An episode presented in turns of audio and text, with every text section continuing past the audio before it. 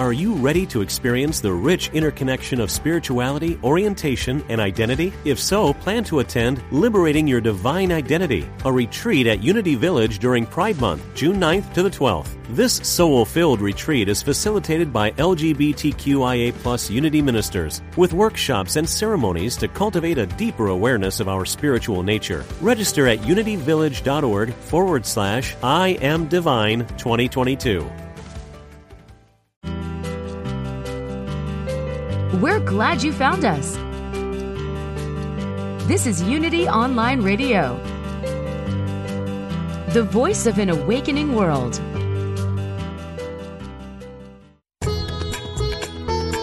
Welcome to the Yoga Hour, offering insights and practices for spiritually consciously living today.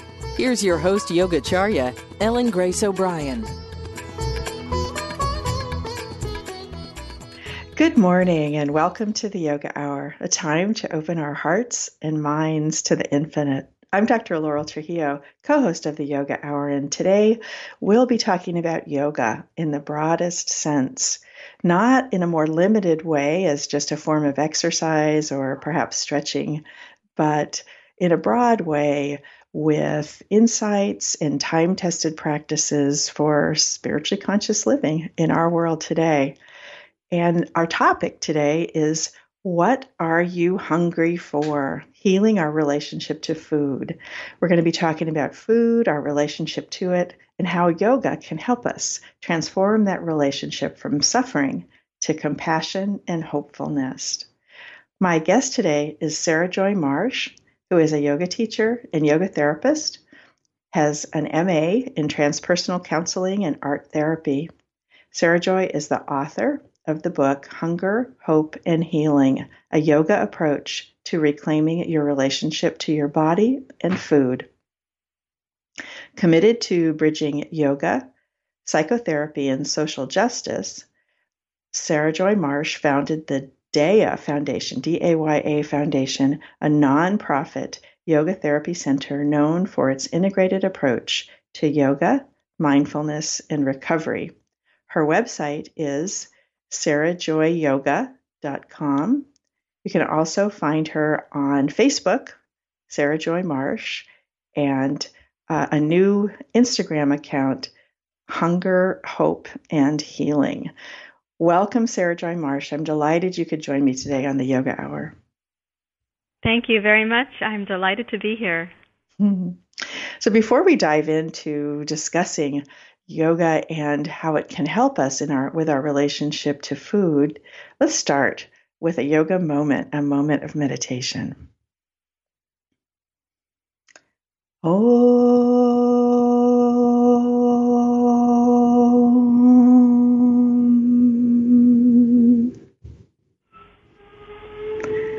So, wherever we are and whatever we're doing, let's just start by bringing our attention to our body feeling our body as it is perhaps sitting still or moving. If you're walking, feeling your feet on the ground.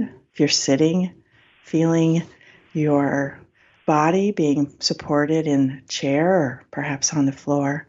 Just feeling, feeling your body supported in space. And then taking a moment to bring your attention to your breath. Wonderful tool it's always with us. And we can pay attention as we inhale and exhale.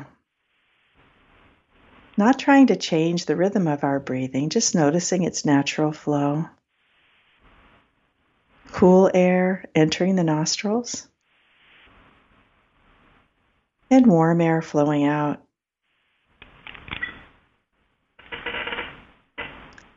Let's imagine with each inhale we can dive within.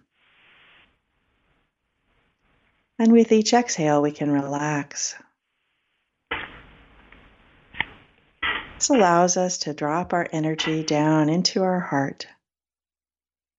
Again, just noticing, noticing our breath.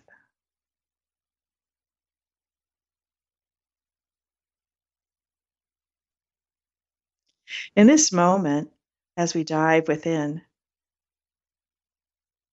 as we center our attention in our heart, we become aware of the essence. Our essence has qualities including being peaceful,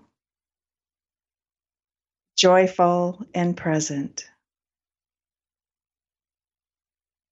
And just by noticing, we can rest in this essence of our being. We can notice thoughts and feelings as they arise. We realize we can watch them as they pass away.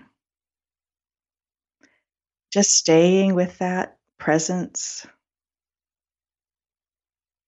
We become aware of our essential nature beyond words and thoughts, beyond all change, beyond sensation pure existence being, and feel the peace that emanates from the essence of our being and allow it to pervade the mental field, the emotional nature, and the physical body. We abide in this peace and let it overflow as blessing for all beings everywhere.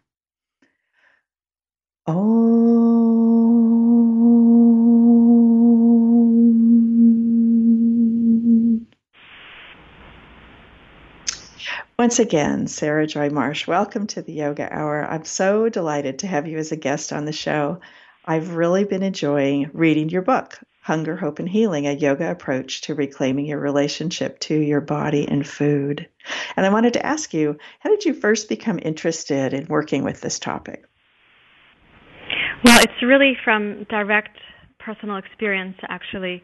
My early years included my own disordered eating patterns which was comprised of anorexic behaviors, binge eating behaviors, compulsive exercising, compulsive restricting, and just a chronic underlying sense of not good enough, of the self improvement project that I would never actually accomplish because the mm. goal kept moving farther and farther away. So I would say my journey into this topic was really initiated by my own pain and suffering. Yeah. And the discovery that yoga could be helpful was a totally spontaneous thing. I wasn't seeking yoga. Perhaps it was seeking me, but I didn't even know it existed when I discovered that stretching and breathing and moving my body in this particular catalytic event, which was at the top of a mountain I had hiked up, that combination of the awe of nature, the fatigue of hiking, and then the willingness to move my body in a more loving way, that turned out to be the catalyst for yoga for me. And I didn't even know at that moment it was going to be the on ramp to my recovery. It was just a few minutes of relief. And then I I found that I was more interested in coming back to that than I was in continuing to shame myself. So it slowly took over my recovery I would say is yoga based. Yeah, I, I enjoyed, um, you know, your reading about your experience, you know, on that hike and going to the mountaintop and kind of spontaneously, you know, beginning um, to practice what you real didn't even know at the time was uh, was yoga. So it was um, it was uh, fortuitous for us all that you I mean, uh, that you did that because the work so... that you've done is really is uh, very cool. So I love that question that you ask was, in your book and in workshops. What are you hungry for? And I love the way that it really expands our idea of hunger and satiety beyond food, which is the obvious, you know, what are what are you hungry for? But you talk about so many other things that we have, you know, hunger for. Um, so how has asking this question, what are you hungry for, how has that been helpful to your clients and students? Yeah, well, when we're lost in the process of a disordered eating routine, whatever that might be, it's incredibly preoccupying. So we have this haunt, as it were, that we're driven for food or the restriction of food or a body composition management strategy. And we actually don't realize that deeper hungers stimulated the the urge to satisfy something. And so when I ask my students and, and um, clients this question, First of all, it opens up their awareness that they're hungry for something beyond food. And the way that we can first ask the question is how is food helping? So if food is causing soothing, perhaps we're hungry for soothing. If food Mm. is causing adventure, perhaps we're hungry for adventure. If Mm. restricting food and trying to compulsively manage your body composition is offering, let's say, control, control is not one of our underlying hungers, but it Mm. represents needs for safety. So we may be Mm. hungry for safety or stability or consistency, or we might have a hunger for uh, predictability, which we can't really accomplish in this life, but we can set up things that are more stable than our out of balance, chaotic relationships to food. Mhm. So Mhm. it's a real question that everybody has to ask of themselves, but asking it in a group context has been more potent than trying to ask it by ourselves. Mm. Yeah, and I, I loved too, you know, the um, you know, the the width of everything that you listed, you know, in terms of you know, what could you be hungry for, you know, cre- creativity, you know, spirituality, connection, you know, to something, you know, larger than ourselves. I mean, all of these things are things that we have a hunger for. Yeah. Yeah. Yes, deeply. Uh, we have hungers through our senses to experience the world in its beauty, its awe, and its mystery. But we don't get that hunger satiated if our senses are overwhelmed by food disorders and other addictions that are so prevalent in our culture right now. Right, right. So you wrote your book to help people who have a, a wide range of disordered eating patterns, um, including, you know, on you know one end, just dieting. You know, people who are just you know trying to you know diet and control their food intake in that way, and then going the you know the full spectrum, including the more you know recognizable eating disorders that you mentioned, you know, bulimia or anorexia. So how do you define a disordered relationship to food? Yeah, I think it's actually widespread in our culture. So I might be touching some soft spots for people who don't realize that I'm talking to them until this moment when you ask the question. Because a disordered relationship to food, let's say in contrast, a healthy relationship to food is food is here to nourish my brain and my body. And in the sense of yoga, it's to nourish my brain and body for the purpose of my practice and my studies and my relationships and health and harmony when that goes out of balance, what we see on a continuum is even as innocent as another diet, which turns into chronic yo-yo dieting, or Mhm. as innocent as little bit of stress eating here and there, reaching for the candy dish in the office and thinking that's sort of benign and okay because for a few minutes you have some uh, adventure in your mouth, the taste, the sugar, whatever it might be. And then as far down the spectrum as what's consistently preoccupying, reinforcing a message of body hatred or body dissatisfaction. And even deeper than that, the strategies of bulimia and anorexia and uh, binge eating and binging and purging, which is both done through vomiting in the form of bulimia, but also with laxatives and compulsive exercise. Right. But it can be on the spectrum. How preoccupying is it? And how much does it reinforce the message of body dissatisfaction? hmm No, I thought that was that was really you know helpful and and certainly recognize myself in some things you know of you know trying to be on a diet and the bargaining that you can go through. Oh, I just went on a walk, you know, a really long walk, or I just had a really good you know ha- hard exercise session. I can have that brownie, you know. That, Yeah. that I have a desire for, Mhm. and then you know that that bargaining back and forth, and you know I can I can just this one time, and then tomorrow, you know, or later today, it'll be different. Yeah, that's a very common broadcast for most of my students. And by, by broadcast, I mean like the radio station in their mind Right. that this bargaining is happening. So is body comparison and like calorie counting and doing math to see how it's going to turn out for their body composition. And I've Mhm. I've said Yeah. to my students, it's no longer calories in, calories out, even in our culture. That's not how we're defining health or um, coming to your natural body composition. We're not counting calories anymore. We're looking at nutrients, minerals, the substances that help the brain and body function better. So the stress response is diminished and a health response can be initiated. Mhm. So I really appreciated in your book how you describe these disordered relationships that we have uh, we often have to food as something that began oftentimes when we were very young as a way to provide relief and to temporarily soothe us. So um, how does looking at our behaviors from this perspective help us? Yeah, when I discovered this in my own life, and as I share it with yoga students and clients, one of the most important things is a profound sense of relief that we aren't stupid. Mm. I mean, the Right, numbers of yeah. times people have told me they know they should not be doing what they're doing, but they can't stop doing it. It's become compulsive and reflexive. Reflexive is different than reflective. Reflexive is like on the reflex of doing it again, it triggers itself. So when we realized that we needed soothing or safety or predictability, even as a small child, we also needed connection. We needed assurance. We needed to see and be seen. Some some of those needs weren't getting met. To soothe the pain of that, it turns out for many people food worked. Food became a friend. Food became a companion. It became a way to numb the difficulty as experienced in the body and the nervous system. Mhm. And once it works, it'll work again. And then we start repeating that behavior that was working just enough to cause relief. And then we keep doing it until now it becomes something that we don't have control over. It has more control over us.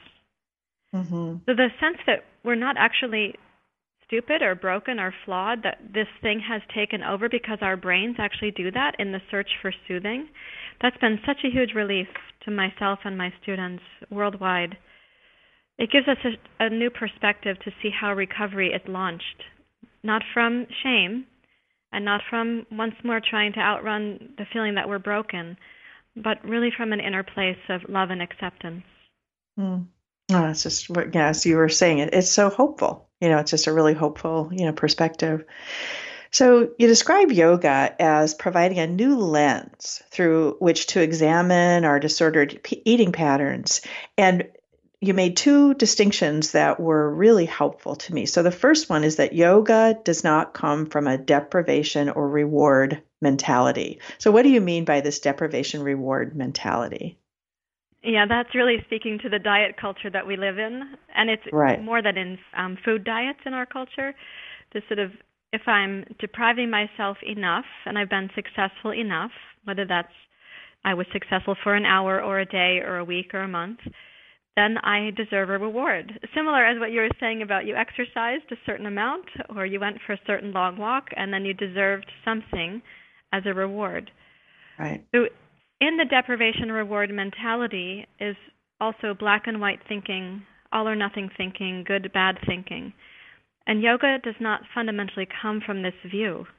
It comes from a perspective that there's an already existing wholeness, wisdom, and love to which we belong and from which we are springing forth. That isn't divisive. It doesn't compartmentalize. It's a kind of warm welcome to all that is and all that we are. Mm-hmm. Of course, the heart needs the fortitude for that. To accept all that we are includes our sorrows and our disappointments, as well as our celebrations and our uh, heroic moments. Mm-hmm. But when we get into deprivation reward mentality, we're, we're walking a much thinner line. And we're prone to failing and then trying to increase the vigilance with which we go back to deprivation, and then we increase the need for the reward.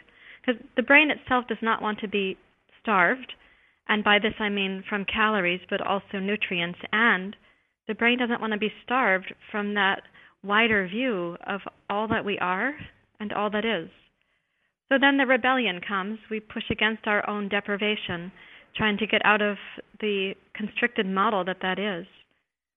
And that rebellion I actually call healthy, even though people feel like they just broke their diet. They're Yeah. rebelling against an internal regime that's not helping them. And wanting freedom is a really important deep drive in the human psyche, which I think yoga is very adept at helping us with. Hmm. No, it's really, uh, really beautifully uh, put.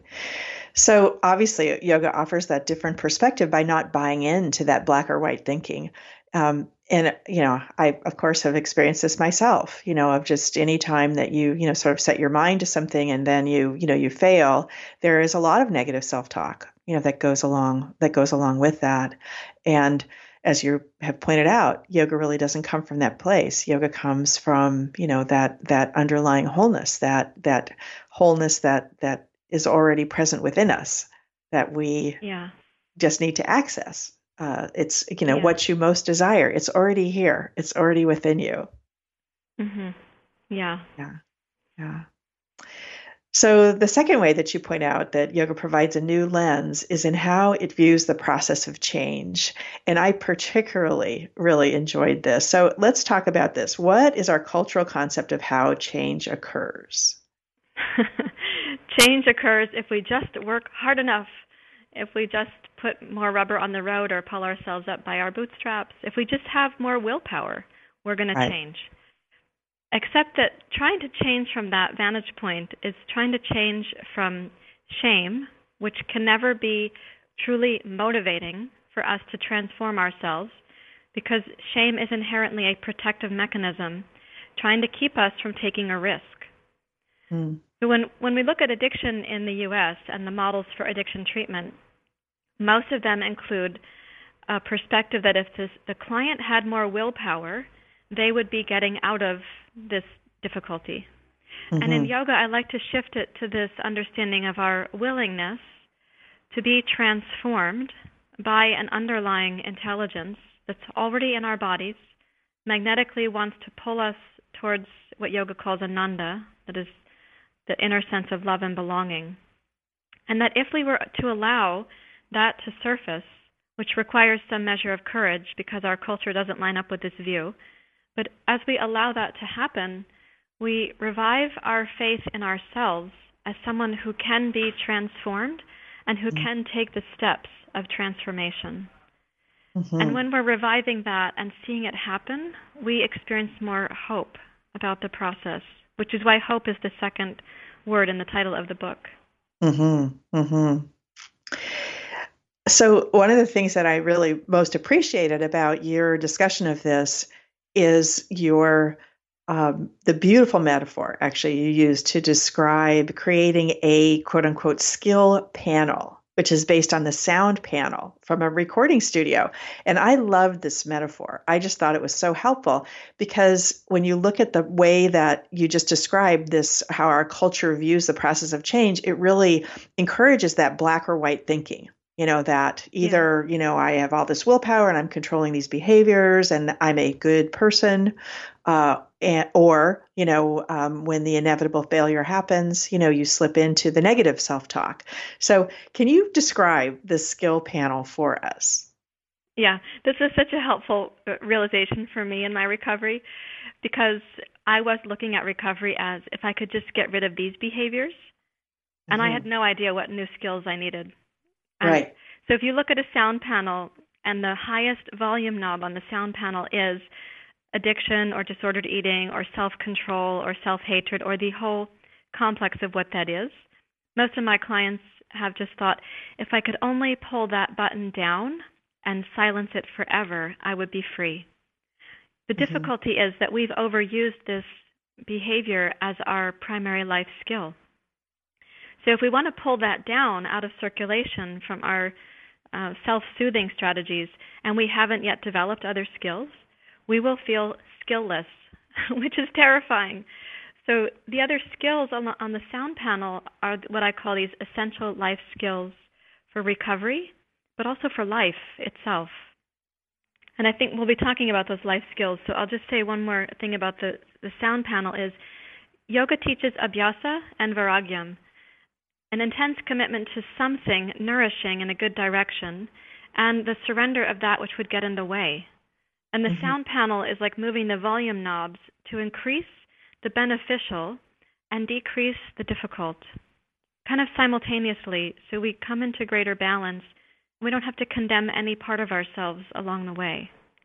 hmm The reason I love this is just it allows for so much more complexity than just, you know, if you can imagine just one volume knob, you know, so here's this one volume knob, you know, that we have for this behavior and the, you know, kind of mental image is all you can do is turn it up or turn it down. Right. And Yeah. a sound panel, if anyone has, you know, been in a recording studio, you, you know, you describe it in your book. Of course, it has, I don't know how many. I mean, it has, you know, 20, 40, however many knobs, and they all have these volume, you know, things, and they use it to balance the sound coming from different mics, et cetera. And it's such a great, you know, such a great metaphor. Not only are you trying to like turn something down, which is an unwanted behavior, but you're also trying to turn these other things up, you know, which are the yeah. wanted behaviors. Um, and I just thought it was just a really, really lovely metaphor. Thank you. It's one of the most inspiring parts of Hunger, Hope, and Healing for my students because they realize even a nudge in a small direction is like a huge success because it's a nudge not in the other direction.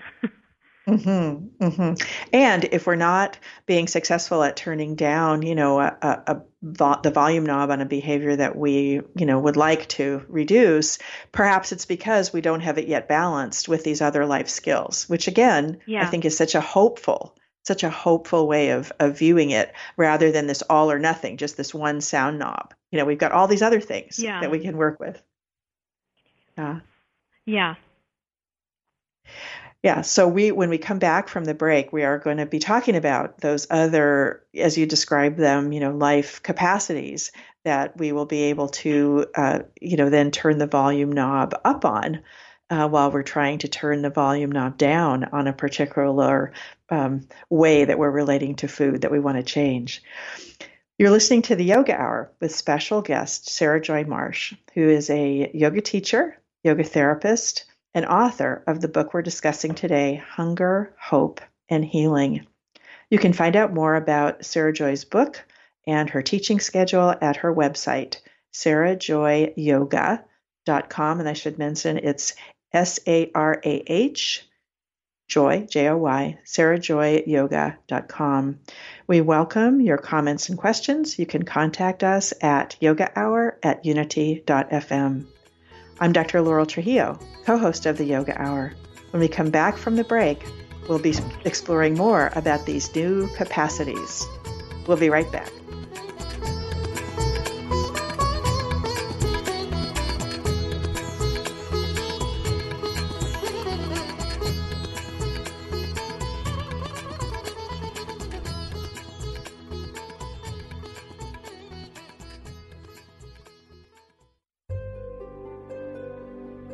Discover the power within. Unity Online Radio. The voice of an awakening world. Unity Online Radio is bringing the message of unity to thousands of spiritual seekers around the world. If you enjoy our programming, we invite you to support it by visiting unityonlineradio.org and clicking on Donate Now. Help us continue to provide inspiring content to everyone. Thank you for your support. Confucius said that to be wronged is nothing unless you continue to remember it. If we can let our past remain in the past, we are not compelled to endlessly reenact it.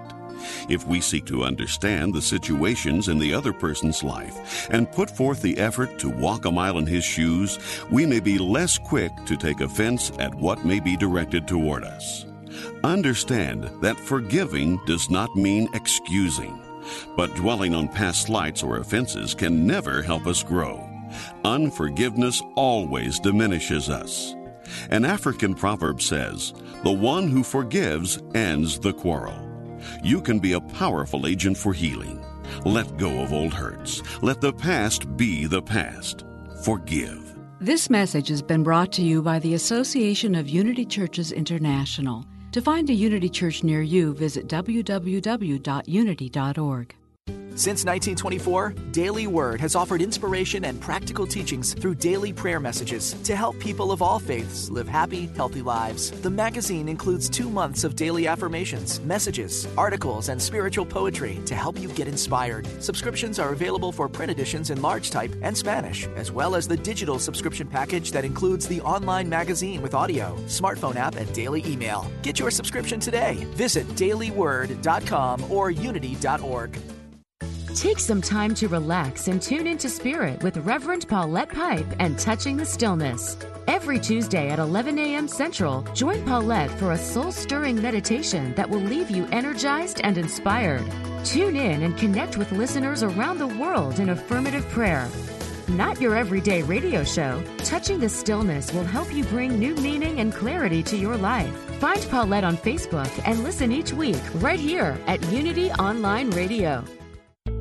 Call now with your question or comment. 816 251 3555. That's 816 251 3555.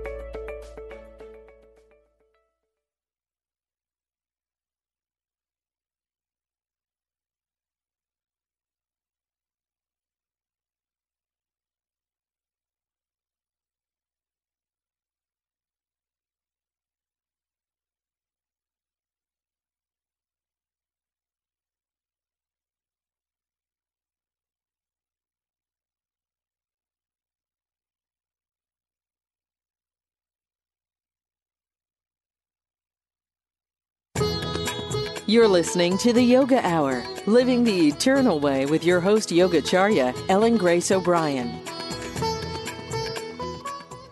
Welcome back to the Yoga Hour. I'm Dr. Laurel Trujillo, co host of the Yoga Hour, and my guest today is Sarahjoy Marsh. She is the author of the book we're talking about today, Hunger, Hope, and Healing. You can find out more about Sarahjoy and her work at her website, sarahjoyyoga.com. So, Sarahjoy, let's get back to this idea of a skill panel.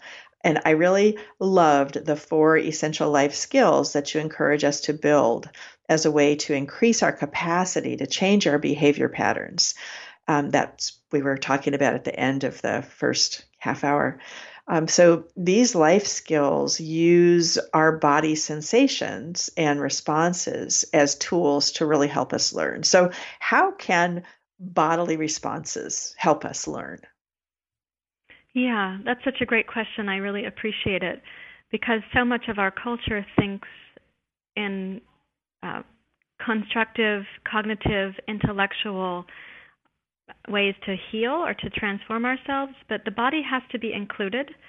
Our body houses every memory that's unresolved for us, and so long as it's housing that, we are listening for signals to come forward that give us guidance.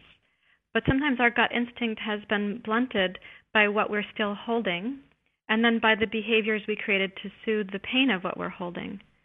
So, in the practice of yoga, one of the things that's happening is body memory without need of cognition or narrative or you know intellectual effort body memory is being transformed from patterns of holding or constriction into patterns of ease and availability.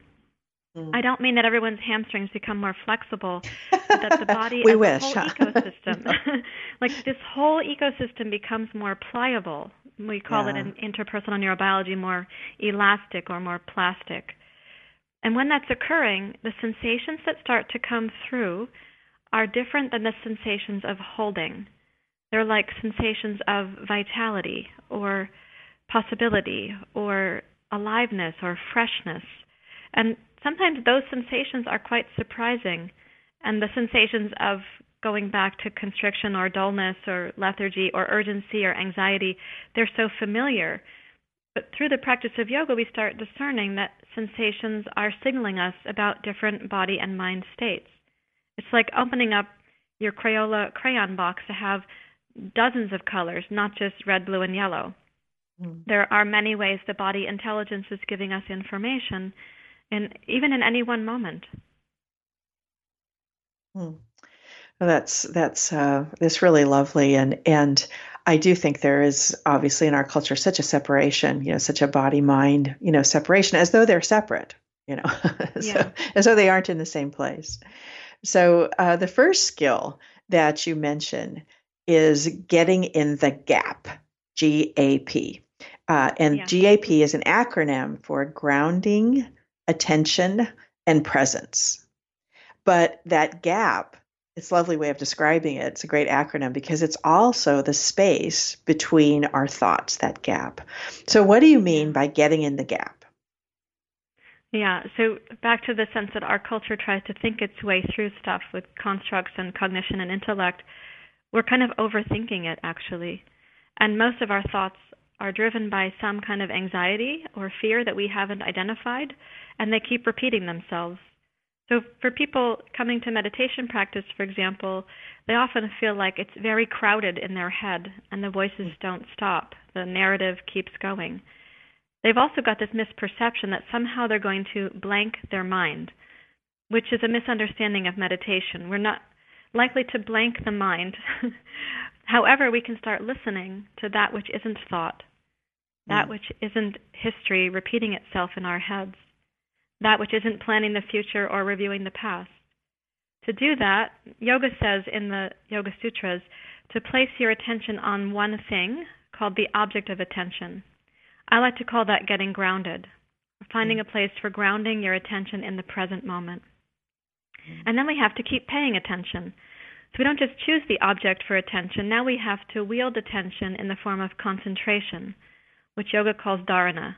So concentrating, attending, attending, and attending again to this chosen object, we are less hijacked by our thoughts, and our brain chemistry starts to shift to becoming present.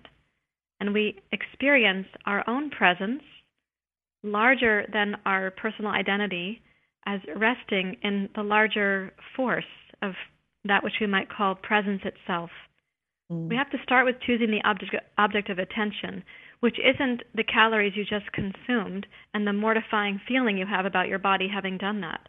The mm. objects of attention are chosen through our senses because they're primary to how we interpret the world and how we've been interpreting it since we were in utero.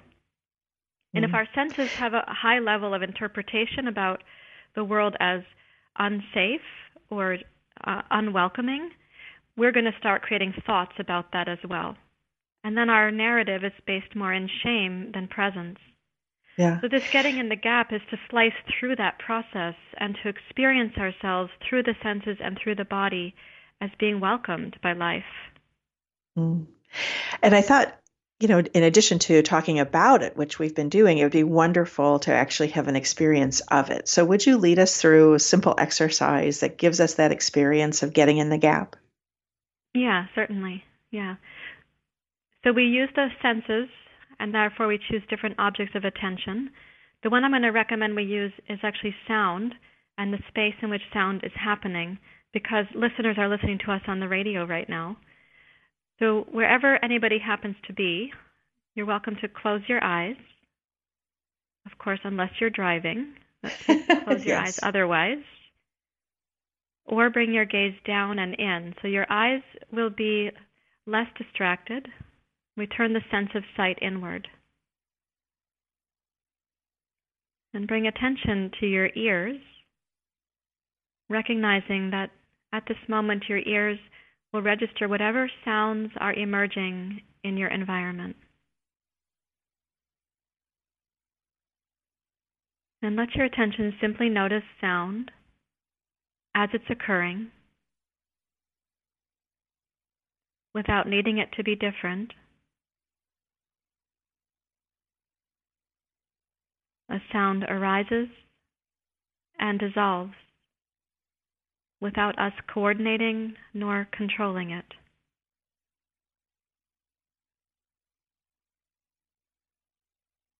As you listen to sound, keep connecting your mind to the simplicity of receiving sound.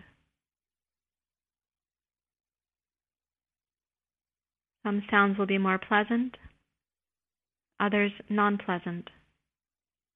We welcome them all.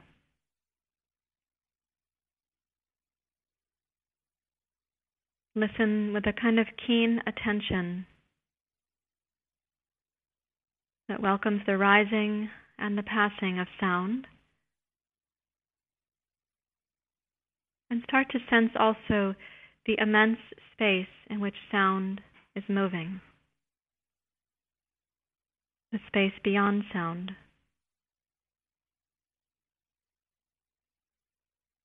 The space beyond our own thoughts and our sense of separateness.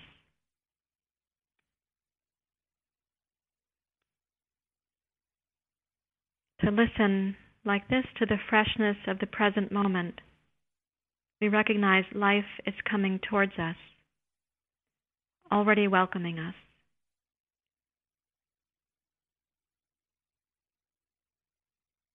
And if the mind wanders away from sound, just kindly come back to sound as a reminder of the tangible present moment into which we come home to ourselves.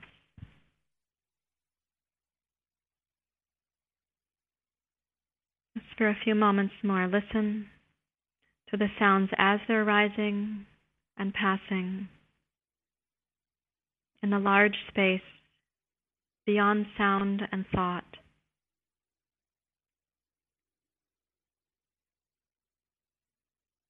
And then in closing this meditation, take a moment to feel how your brain and body respond when you imagine that countless others were just practicing with you, listening to sound and the space beyond sound, wherever they happen to be on the planet.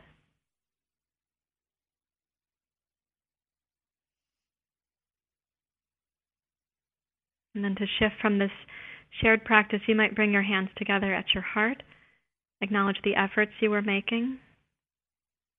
And appreciate the sense of hearing for something that can bring you again into the present moment at any point during the course of this day. And then you may release your hands and come back into awareness of Laurel and I here in the conversation. Well, Sarahjoy, thank you for that. That was just really, really beautiful and and uh, really gave a, a glimpse of the process as you described, getting in the gap. What I appreciate about having a regular practice of meditation in whatever form people practice is that um,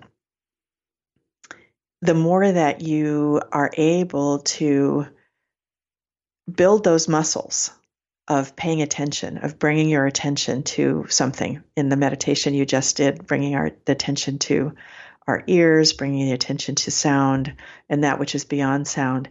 It just opens up this really beautiful, rich space and gets easier the more and more accessible to you the more that you practice. Yeah. It's much like any other muscle. You know, none of us excuse me, as a human, none of us remembers learning to walk or learning to talk. We also don't remember having our baby teeth come in and the pain that we experienced. We don't remember those learning curves because we didn't have the capacity for memory when they were occurring. And sometimes we get frustrated with ourselves about our learning process in meditation or yoga, and we forget the courage we are right now undergoing to try this on. and I like to reference baby teeth learning to walk and learning to talk as a time when our body just knew it was going to make efforts to get through this learning curve in life.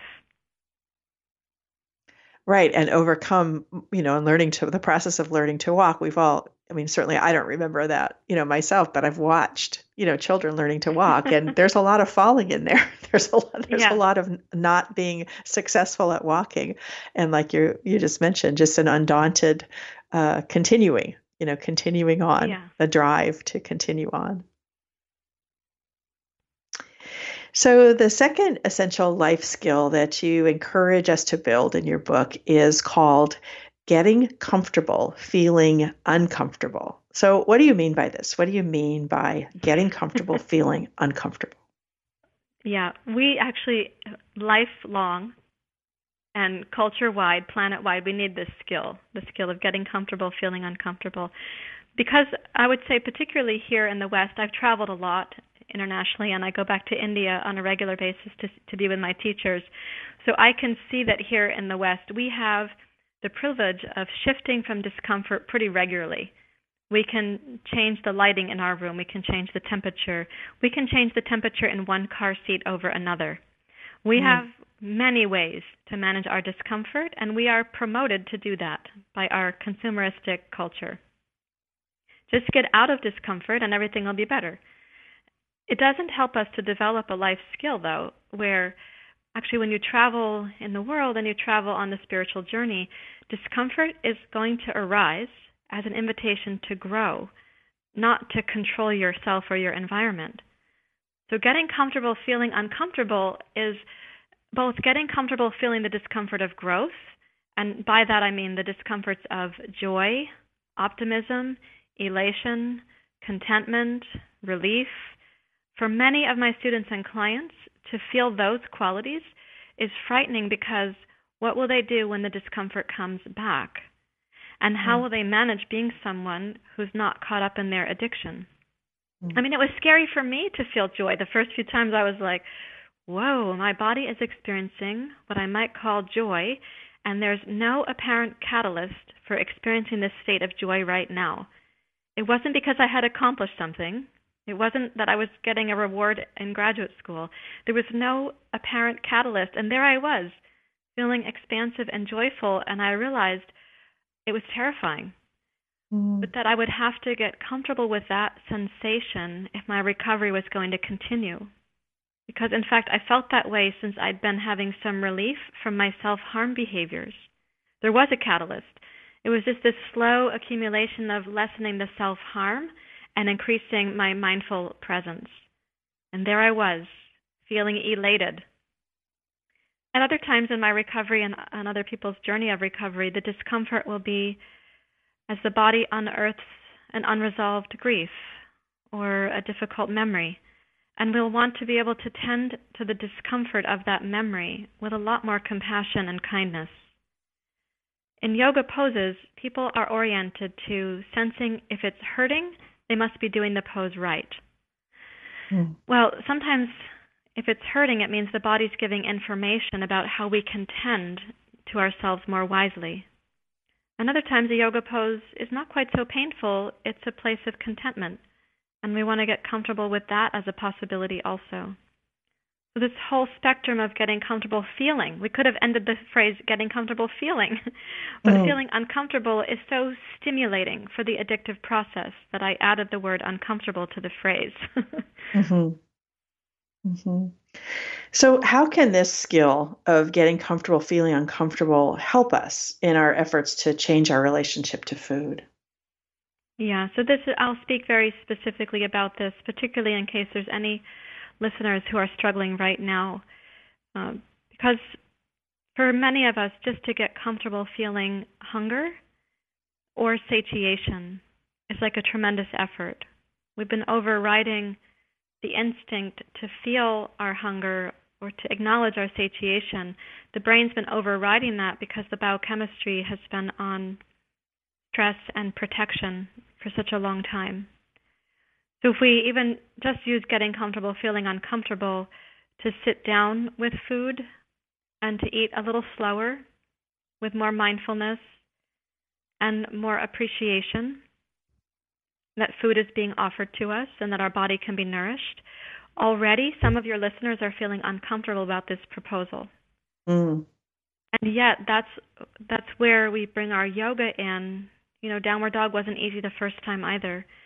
We, so we bring in this mindful awareness from getting in the gap, and we watch ourselves feeling a little timid about welcoming this food or feeling the taste and the texture on the tongue and then noticing our body take in the food as nourishment and love, and then feeling satiation start to occur slowly, and recognizing what fullness feels like, and then accepting that we've eaten a meal intended to nourish our bodies.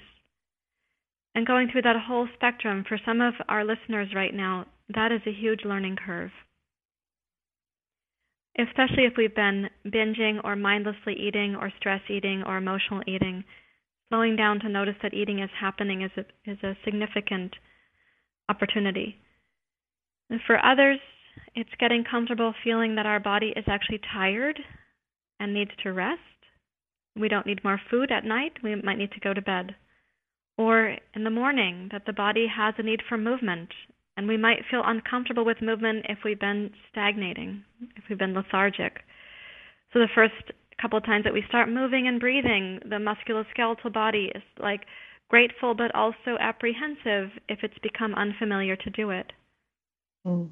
So for all of this that will become the unfamiliar at first, getting comfortable feeling uncomfortable helps us to establish self-care, self-nurturance as more and more familiar. And one of the things we do seek, when you asked earlier in our conversation, what are you hungry for? We seek safety in the form of the familiar. We seek consistency. We seek rhythm and regulation. So if that which is right now dysregulated is going to be addressed, we have to know how to feel the discomfort of addressing it until it comes back into balance with our body intelligence. Mm. And I, I, should mention that for each of these life skills, you have wonderful exercises in the book. I appreciated the one for uh, uh, feeling comfortable or getting uncomfortable. Get, sorry, getting comfortable, getting feeling, comfortable, uncomfortable. feeling uncomfortable. I appreciated yeah. the exercise because what you do it's it's a simple hamstring you know stretch in yoga, but then alternating with um, you know the areas in your body that where there's neutral sensation. So, you know, for mm-hmm. example, feeling, you know, where your body is is uh, supported, you know, by the floor or what have you. So, anyway, for each thing that we're talking about, just know that there's another wealth of information in the book. Um, the Thank next you. essential skill you encourage us uh, to, to develop is moving from love, not shame. So, say more about this. What do you what do you yeah, mean when really you say moving one. from love, not shame? Yeah. So, shame is not essentially capable of motivating us as I was saying earlier, it's a protective mechanism and it doesn't want us to take a risk. And most of my clients, in fact, I can't think of anybody that I worked with who didn't have some difficulty with shame, myself included. And I think, you know, pervasive in human nature that shame has been widely misunderstood. It's it's um, misused as an effort to discipline or punish ourselves to become better people. Moving from love, not shame, means coming into the view that yoga has of us that we aren't right now broken, we are not right now flawed, we are not right now in need of fixing, and were we to come back to an indwelling sense of ananda, quite from within there, quite naturally, our evolving and our development would occur. People are afraid that if they stop shaming themselves, as their basic form of motivation, they're going to stop trying to improve who they are. But moving from love rather than shame, the inner intelligence of the heart, the mind, and the body wants to actually keep evolving. I've seen this so many countless times that we become more and more courageous, heartful, loving, graceful when we're not under the pressure of the regime of shame. Mm. I think this is a particularly, you know, welcome message. Um, I just feel that that this really permeates our culture. This feeling that shame, you know, if you're if we're not making yourself feel ashamed, you know, that you're not going to grow. so I really appreciate yeah. that. So unbelievably, we've almost come to the end. We've got another one or two minutes. So I wanted to give you a chance to to share some last words. So in closing, what words of inspiration or encouragement would you like to share with our listeners? Well, for anybody listening for whom either our discussion or those meditations lit up something in your psyche or your body, I would say be heartened that the instinct in you for recovery is very much alive, even if the behaviors have been storm like as of late. Even if the behaviors have been with somebody for 30 years. Some of my clients come to me after 40 years of bulimia, and I still feel the spark in each of us that wants to experience wholeness and love and grace. It is available. Hidden under difficulties that haven't yet had enough attention, attunement, or kindness to heal. And our bodies are a part of the healing journey. So we need to start warmly welcoming the body into the process and not condemning it. And I'm honored to help people with this process because my recovery is so solid it's so um, trustworthy, and I want people to feel the same as possible for them. Hmm. And that brings us to um, kind of back to the hopefulness we were talking about at the beginning. You know, that hopefulness um, of he- healing and also knowing that it's you're already whole that you know there's something within you that is already healed and you're so you're healing the rest of you um, in in wholeness so yeah. with that we've come to the end of the show you've been listening to the yoga hour it's been my pleasure to share this time with you i'm dr laurel trujillo co-host of the yoga hour and we've been discussing what are you hungry for healing our relationship to food with our special guest sarahjoy marsh author of the book we've been discussing, which is called Hunger, Hope, and Healing. Sarahjoy is a yoga teacher, yoga therapist, and founder of the Daya Foundation, D A Y A Foundation, a nonprofit yoga therapy center known for its integrated approach to yoga, mindfulness, and recovery. You can find out more about Sarahjoy at her website, sarahjoyyoga.com. Again, Sarah with an H. You can also find her on Facebook, Sarahjoy Marsh, and on the new Instagram, Hunger, Hope, and Healing. Thank you once again, Sarahjoy, for joining us today. You're so welcome. It's been my pleasure. Join us next week for an encore episode of Awaken Your Heart, a program from June 7th of this year. To awaken our heart is to embody the divine love and joy that is part of our soul nature. Yogacharya Ellen Grace O'Brien, director of the Yoga Hour, joined me and shared poetry and practices that can open our hearts and deepen our ability for love and compassion. The Yoga Hour is a service project of the Center for Spiritual Enlightenment, a meditation center in the Kriya Yoga tradition. CSE welcomes people from all backgrounds who are seeking self and God realization, a path to spiritually conscious, fulfilled living in today's world. For more information about the Center for Spiritual Enlightenment and both the on site programs and the um, online programs, visit csecenter.org. Remember to subscribe to the Yoga Hour podcast at iTunes or Stitcher. And if you are enjoying the program, tell a friend about it. Thank you to the Yoga Hour team, regular host, founder and director of the Yoga Hour, Yogacharya O'Brien, assistant producers Ann Hayes and Sean Smith, CSE's Global Media Outreach Manager Holly Gray, and Jeff Comfort and Louis Pagan in the sound booth at unity.fm. I look forward to being with you again while Yogacharya O'Brien is away. Until then, remember, you carry your own healing and wholeness within you. Share your peace and joy with all you meet. Bye now.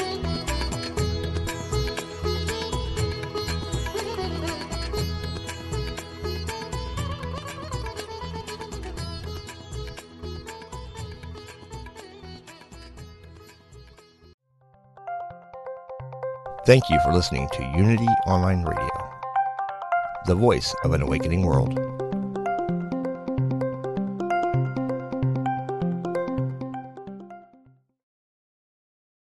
Are you ready to experience the rich interconnection of spirituality, orientation, and identity? If so, plan to attend Liberating Your Divine Identity, a retreat at Unity Village during Pride Month, June 9th to the 12th. This soul filled retreat is facilitated by LGBTQIA Unity ministers with workshops and ceremonies to cultivate a deeper awareness of our spiritual nature. Register at unityvillage.org forward slash I am divine 2022.